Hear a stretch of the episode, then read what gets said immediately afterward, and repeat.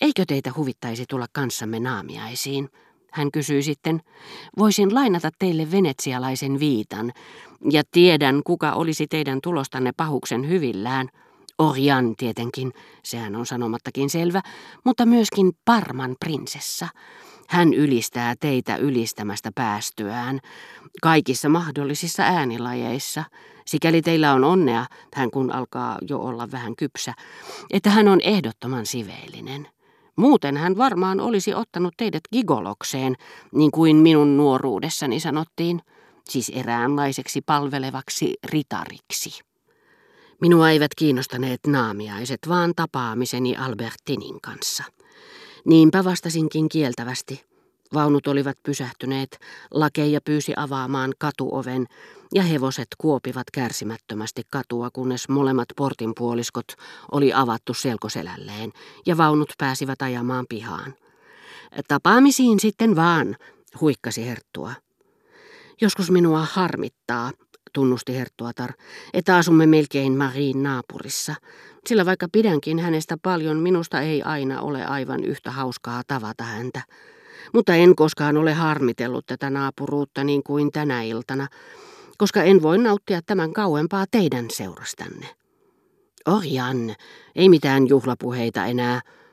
Herttuatar olisi halunnut, että pistäytyisin heillä vielä. Hän nauroi makeasti niin kuin miehensäkin, kun selitin, etten mitenkään voinut, koska erään nuoren tytön oli määrä tulla luokseni juuri sillä hetkellä. On tämäkin aika ottaa vieraita vastaan. Kiireesti nyt, kultaseni, hoputti Herttua. Kello on viittetoista vaille kaksitoista ja vaatteitakin on vaihdettava. Kotiovellaan Herttua törmäsi molempiin kävelykepein aseistettuihin daameihin, seisomassa siinä kuin vartiossa, sillä he eivät olleet pelänneet edes yösydännä kavuta alas korkeuksistaan, estääkseen skandaalia tapahtumasta. Bassan, me katsoimme velvollisuudeksemme tulla varoittamaan teitä siitä pelosta, että teidät nähtäisiin tänä yönä niissä naamiaisissa. Armagnan kuoli. Raukka tunti sitten. Herttua hätääntyi. Hän pelkäsi jo, ettei hänen naamiaisiin menostaan tulisikaan mitään, koska nämä kirotut vuoristolaiset olivat tulleet kertomaan hänelle Monsieur Dosmundin kuolemasta. Mutta hän sai pian malttinsa takaisin ja huitaisi serkuilleen seuraavat sanat, joihin hänen onnistui sisällyttää luja päätöksensä olla luopumatta luvassa olevasta huvista, mutta myöskin kykenemättömyytensä tarkoin hallita kaikkia ranskan kielen vivahteita. Eikö mitä, hänen kuolemaansa liioitellaan, sitä liioitellaan, sanon minä ja uhraamatta sen kummempaa huomiota sukulaisilleen, jotka alppikeppeineen valmistautuivat lähtemään yön selkään, hän hyökkäsi kuulustelemaan kamaripalvelijaansa. Onko kypäräni jo tuotu? On, herra Herttua. Onko siinä pieni aukko hengittämistä varten? Minulla ei piruvieköön ole pienintäkään halua tukehtua siihen. On, herra Herttua. Tuhat tulimaista orjan, tämä on oikea onnettomuuksien ilta. Unohdin kokonaan kysyä Babalilta, pitääkö teidän asunne kanssa käyttää suippokenkiä. Mutta kultaseni, koska kerran oopperan puvustonhoitaja on täällä, hän sanoo sen meille kyllä. Minun mielestäni ne eivät sovi yhteen teidän kannustenne kanssa. Parasta lähteä jututtamaan puvustonhoitajaa. Näkemiin poikaseni minä olisin kyllä pyytänyt teitä sisään katsomaan huviksenne, kun me pukeudumme, mutta aika olisi kulunut jutellessa. Kohta on keskiyö ja meidän on oltava ajoissa perillä, jotta juhlat pääsisivät alkamaan niin kuin pitääkin. Minullakin oli kiire hyvästellä Monsieur ja Madame de Germant. Fedra loppui puoli kahdentoista maissa. Matka ei ollut pitkä. Albertin oli todennäköisesti jo saapunut. Etsin käsiini Françoisin. Onko Albertin neiti tullut? Ei tänne ole tullut ketään. Taivas, tarkoittiko tämä sitä, ettei ketään tulisikaan? Mieltäni ahdisti. Albertinin vierailu tuntui heti haluttavammalta, nyt kun en enää ollut varma siitä. Françoise oli kiusaantunut hänkin, mutta vallan muista syistä. Hän oli juuri ehtinyt kattaa tyttärensä eteen herkullisen illallisen. Kuullessaan minun tulevan, nähdessään, ettei hänellä ollut aikaa korjata pois vateja ja lautasia ja kiidättää tilalle lankaa ja neuloja, ikään kuin kysymyksessä olisi ollut työ eikä ateria. Tyttö söi tässä lusikallisen soppaa ja käskin sen imeskellä vähän kanan selkää. Hän selitti mitä töidäkseen tyttärensä illallisen olemattomiin.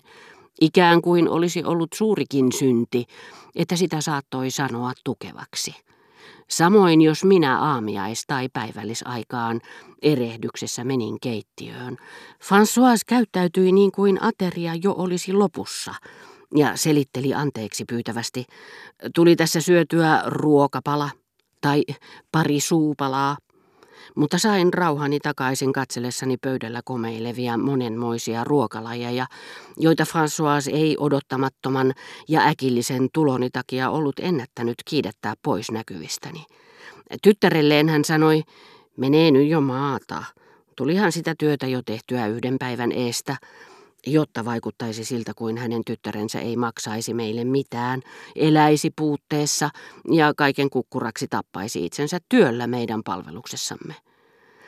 Mitä täällä tilaa vie keittiössä häiritsee vaan ja nuori herrakin vartoo vierasta menee nyt vaan. Hän toisti ikään kuin hänen olisi pakko panna peliin arvovaltansa lähettääkseen nukkumaan tyttärensä, joka viipyi keittiössä vain näön vuoksi, nyt kun illallinen oli mennyt sivusuun. Ja olisi häipynyt vähin äänin itsekin, jos olisin seissyt siinä vielä viisi minuuttia. Sitten hän kääntyi minun puoleen ja toimitti kauniilla ja kansanomaisella, mutta silti yksilöllisellä ranskallaan. Eikös hän näe, että tyttö on kun nukkuneen rukous. Onnittelin itseäni, ettei minun tarvinnut jutella Françoisin tyttären kanssa. Kuten jo tuli kerrottua, François oli kotoisin pieneltä paikkakunnalta, aivan äitinsä syntymäseudun naapurista, eikä se kuitenkaan muistuttanut tätä jälkimmäistä, mitä maastoon, viljelyksiin, murteeseen ja ennen kaikkea asukkaiden ominaispiirteisiin tulee.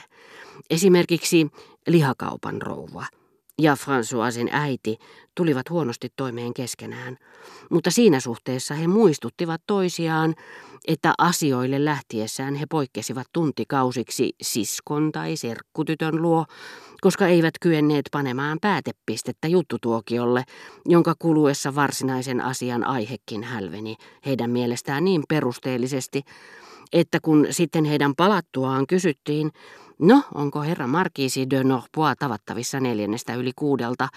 He eivät suinkaan lyöneet otsaansa ja sanoneet, voi kun ihan unohdin, vaan sitäkös herra kysyikin. Minä kun luulin, että hälle piti vaan laittaa terveisiä. Mutta vaikka he tällä tavalla sekoilivat asiassa, mistä oli puhuttu tuntia aikaisemmin, heidän päästään oli mahdotonta saada lähtemään sitä, mitä he kerran olivat siskon tai serkkutytön suusta kuulleet.